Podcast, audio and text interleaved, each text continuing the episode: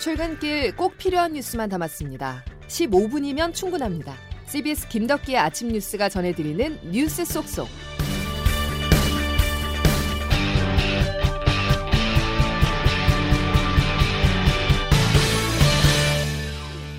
여러분 안녕하십니까? 7월 8일 김덕기 아침 뉴스입니다. 지금 수도권은 언제 어디서든 누구나 코로나19에 감염될 수 있는 상황입니다. 신규 확진자의 80% 이상이 쏟아지고 있는 수도권에서는 직장, 학교, 백화점 등 우리의 일상 곳곳에서 크고 작은 집단 감염이 이어지고 있습니다. 오늘도 신규 확진자는 1000명을 훌쩍 넘어설 것으로 보입니다. 첫 소식 조태인 기자입니다. 어제 저녁 9시까지 집계된 코로나19 확진자 수는 1,113명으로 오늘 오전에 발표할 신규 확진자 수는 어제에 이어 오늘도 1,200명대 안팎이 예상됩니다. 방역 당국은 지금의 상황을 4차 대유행에 진입한 단계라고 평가했습니다. 이기일 중앙재난안전대책본부 제1통제관입니다. 확산 속도가 매우 빨라져 매우 엄정한 상황입니다. 4차 유행의 초입으로 아, 진입하는 단계라고 주요 집단 감염 사례를 보면 서울 강남구 현대백화점 무역센터점 관련 확진자가 69명까지 늘었습니다. 이 영향으로 현대백화점 인근을 비롯해 강남 일대에 설치된 선별진료소에선 아침부터 코로나19 검사를 받으려는 사람들로 긴 줄이 늘어섰습니다.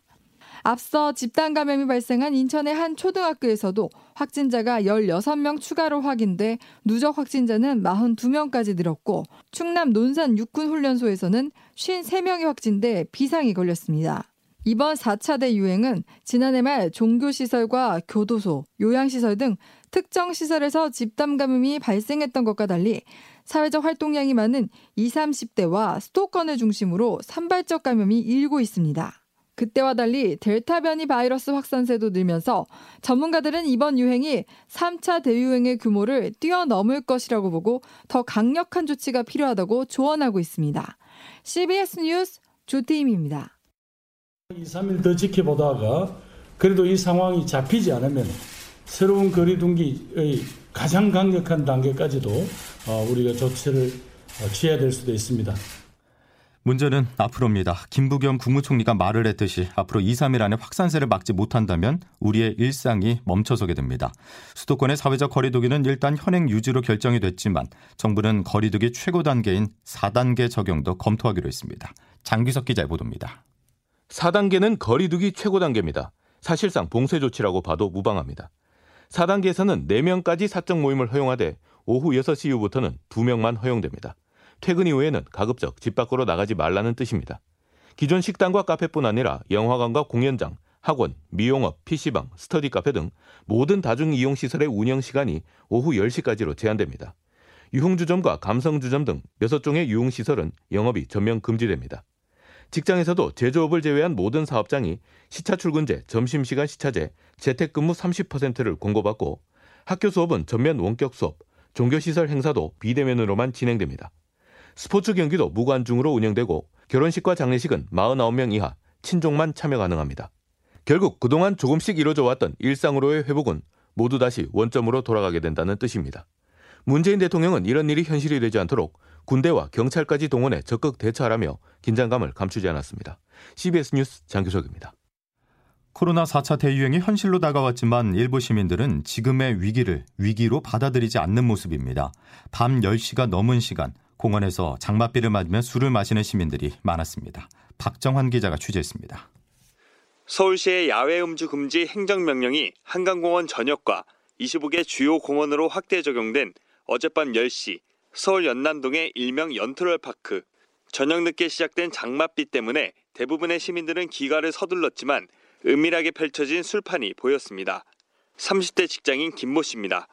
원래 맥주 한 캔씩 마시고 가기로 했어가지고 어, 그거 오늘은 몰랐어요. 밖에서 밖에서 이런 데서 먹는 거는 뭐 공공연하게 봤어가지고 안 되는지 모르고 있었습니다. 광진구 뚝섬 한강공원도 마찬가지였습니다. 밤 10시 이후에도 술잔을 기울이는 시민들이 여러 포착됐습니다. 30대 중반 정모 씨입니다. 계도 기간이라고만 알고 뭐 그런 건 없으니까 뭐 가서 얘기하면서 천천히 먹고 있었어요. 안내센터 직원들이 술을 마시면 안 된다며 순찰을 돌았지만 밤 11시가 넘도록 술자리는 계속됐습니다. 이를 지켜보던 한 시민은 쓴소리를 쏟아냈습니다. 사실은 저는 좀 더 강력한 정부 지침이 빨리 어, 이루어져야 되지 않나 판단하고 있습니다. 서울시는 앞으로 야외 음주 금지를 위반하면 1차 개도 후 10만 원 이하의 과태료를 부과할 방침입니다. CBS 뉴스 박정환입니다. 어제까지 서울 현대백화점 무역센터점에서 60명이 넘는 확진자가 발생했습니다. 대부분 직원들로 전해지고 있는데요. 그런데 직원 중 일부는 코로나 증상이 나타났었는데도 출근을 했던 것으로 확인됐습니다.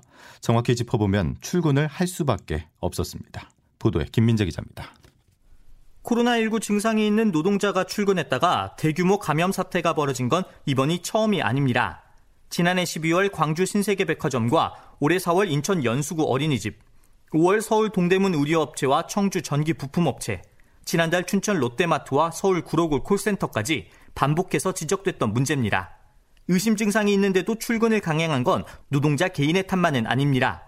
지난 3월 가톨릭대 정혜선 교수의 조사 결과를 보면 코로나19 증상으로 출근 못할 때 유급 휴가를 받은 경우는 42%뿐 나머지는 결근이나 무급 휴가 처리됐습니다.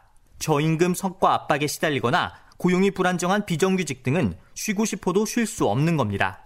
전문가들은 정부가 노동자들에게 아프면 출근을 거부할 권리를 보장하도록 방역 지침을 강화해야 한다고 말합니다. 일과건강 한임임 사무처장입니다. 지금 위기적 상황이기 때문에 증상이 있으면 출근하지 않도록 하고 어기는 기업에게는 페널티를 준다. 이런 수준의 긴급 행정 조치를 취해야 돼요. 또 병가를 낸 노동자의 소득을 보장하는 유급병가와 상병수당 도입도 서둘러야 한다고 강조했습니다. CBS 뉴스 김민재입니다. 유엔 무역개발회의가 한국의 지위를 개발 도상국에서 선진국으로 끌어올렸다 해도 우리의 노동 환경은 여전히 후진적입니다. 서울대에서 청소노동자로 근무하던 50대 여성 A씨가 지난달 26일 학교 기숙사 휴게실에서 숨진 채 발견됐습니다. 민주노총 전국 민주일반 노동조합은 그동안 서울대가 청소노동자들의 열악한 노동 환경을 방치하고 업무와 무관한 건물의 영어명, 한자 표기 시험 등을 보게 하고 점수를 공개해 모욕했다고 주장했습니다. 또 지시한 대로 복장을 갖추지 않으면 대놓고 모욕을 하고 볼펜과 메모지 등을 가져오지 않는 경우 점수를 깎는 등 갑질로 인한 스트레스가 있었다고 주장했습니다. 어디서부터 주지 않을 것이냐 하는 기준이 논란입니다. 재난지원금 지급 범위에 대해서 여기저기서 형평성을 문제 삼자 여당은 소득 하위 80%에게 주기로 한 선별 지원을 원점에서 재논의했습니다. 9개월 앞으로 다가온 대선도 영향을 미치고 있다는 분석입니다. 보도에 박희원 기자입니다. 민주당은 정부 추경안 시정연설을 하루 앞둔 어제 정책의총을 열고 재난지원금 지급 범위를 소득 하위 80%에서 전 국민으로 확대하는 안을 논의했습니다. 당초 당정협의에서 하위 80%에만 5차 재난지원금을 지급하기로 합의했지만 여론은 물론 당내에서도 전 국민 지급 목소리가 점점 커진 결과입니다. 민주당 의원들 사이에선 국민을 소득에 따라 80%와 20%로 갈라쳤다간 대선 승리가 어렵다는 데 공감대가 모아진 상황입니다. 윤호중 원내대표도 의총 모두 발언에서 이번 추경안에 대해선 당의 주도성을 조금 더 강화하겠다며 수정 가능성을 시사했습니다. 당내 공감대는 물론 여권 내 대선 주자 1위인 이재명 경기지사도 전 국민 지급에 힘을 보태면서 당 지도부가 사실상 결정을 번복할 수밖에 없다는 평가가 나옵니다. 재난지원금을 전 국민에게 지급하되 소득에 따라 차등 지급하는 방안도 거론됐습니다. 역진성 문제를 해결할 수 있다는 점에서 상당수 의원들에게 공감을 산 것으로 전해졌습니다. 다만 기획재정부 출신인 김진표 의원 등은 건강보험료만으로는 소득을 정확히 파악하기 어렵기 때문에 차등 지급은 현실성이 낮다는 반론을 펼쳤습니다. 송영길 지도부는 어제 수렴된 의견을 바탕으로 추경안 심사에 돌입합니다. CBS 뉴스 박희원입니다. 야권의 대권 주자로 거론되는 최재형 전 감사원장이 정치 참여 의지를 공식화했습니다.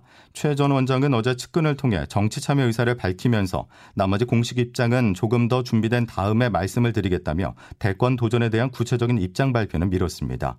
한편 윤석열 전 검찰총장과 국민의당 안철수 대표가 어제 오찬 회동을 갖고 정권 교체의 필요성에 공감했다면서 반 문재인 야권 연대 시동을 걸었습니다.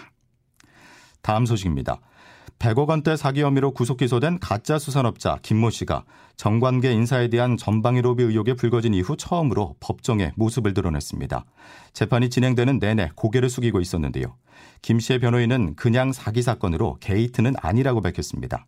하지만 비슷한 시간 국정농단 사건을 이끈 박영수 특별검사는 사의를 표명하며 불명예 퇴진했습니다. 윤준호 기자입니다.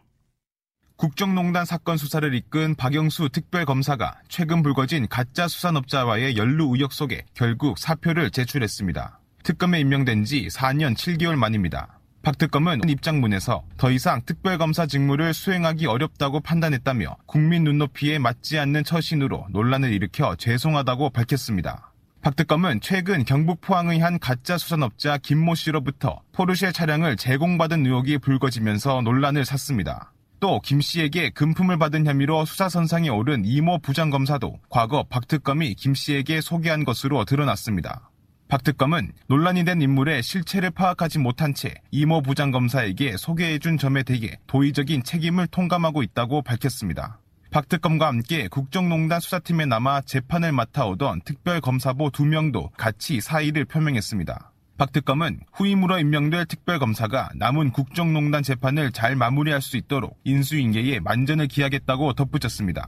이런 가운데 법원에서는 사기 혐의로 기소된 가짜 수산업자 김 씨의 공판이 열렸습니다. 김 씨의 변호인은 경찰이 압수수색 현장에서 김 씨의 동의 없이 휴대전화를 반출했고 참여권을 보장하지 않은 채 열람했다며 경찰의 압수수색이 위법했다고 주장했습니다. CBS 뉴스 윤준호입니다. 올림픽 개막을 앞둔 일본의 수도 도쿄에서 코로나19가 확산하면서 오늘 4차 긴급 사태가 선포될 예정입니다. 어제 확진자가 920명인 도쿄는 지난 일주일 동안 평균 확진자가 전주에 비해서 24%나 늘어났습니다. 이에 따라 도쿄올림픽도 모든 경기가 관중 없이 치러질 가능성이 커졌습니다. 정부가 건립한 이른바 이건희 미술관 후보지로 서울 용산 국립중앙박물관 부지와 국립현대미술관 인근 송현동 부지 두 곳이 결정됐습니다. 문화체육관광부는 지난 4월 이 회장의 유족 측이 문화재와 미술품 총 2만 3,181점을 기증한 이후 활용 방안을 논의해왔습니다. 하지만 이번 결정으로 부산과 대구 등 이건희 미술관 유치 노력을 벌여온 지방자치단체들은 재검토 등을 요구하면서 크게 반발하고 있습니다. 네, 오늘 오후부터 당분간은 장맛비보다 갑자기 강하게 쏟아지는 소나기를 주의하셔야겠습니다. 그동안 남부지방을 중심으로 매우 많은 장맛비를 쏟, 장맛비가 쏟아지면서 큰 피해가 잇따르고 있는데요. 현재 호우특보는 모두 해제된 가운데 오늘 오전까지는 경북 지역을 중심으로 돌풍과 벼락을 동반한 시간당 40mm 이상의 국지성 호우가 더 쏟아지는 곳이 있겠습니다. 다만 오늘 오후부터 장마 전선이 점차 남하하고 대기 불안정이 강화되면서 전국의 내륙 내륙을 중심으로 돌풍과 벼락을 동반한 시간당 30mm 이상의 강한 소나기가 쏟아지는 곳이 많겠습니다. 예상 강우량은 경북 지역은 오늘 오전까지, 제주도는 내일까지 30에서 80, 제주 산지에 최고 120mm 이상의 장맛비가 더 내리겠고요. 그 밖에 전국은 오늘 오전까지 장맛비가 또 오늘 오후부터 내일 새벽 사이에는 내륙을 중심으로 소나기가 내리는 곳이 많겠는데요. 예상 강우량은 각각 5에서 40mm 안팎이 되겠습니다. 이런 가운데 오늘 낮 최고 기온은 춘천 31도, 서울, 청주, 대구 30도, 광주 28도의 분포로 기온 높은 데다가 습도까지 높아서 무척 후텁지근한 날씨를 보이겠습니다. 지금까지 날씨였습니다. 청소 노동자에게 필기 시험이 필요하다고 생각하십니까? 업무와 상관없는 건물 명을 영어나 한자로 쓰게 하는 것, 그리고 그 점수를 공개해서 모욕을 주는 것. 직장이 또 다른 갑질일 뿐인데요. 더욱이 이 같은 일이 국내 최고의 지성이라는 S대학교에서 일어났다는 것이 씁쓸합니다. 지성이 잔인하게 느껴집니다. 목요일 김덕기 아침 뉴스는 여기까지입니다. 고맙습니다.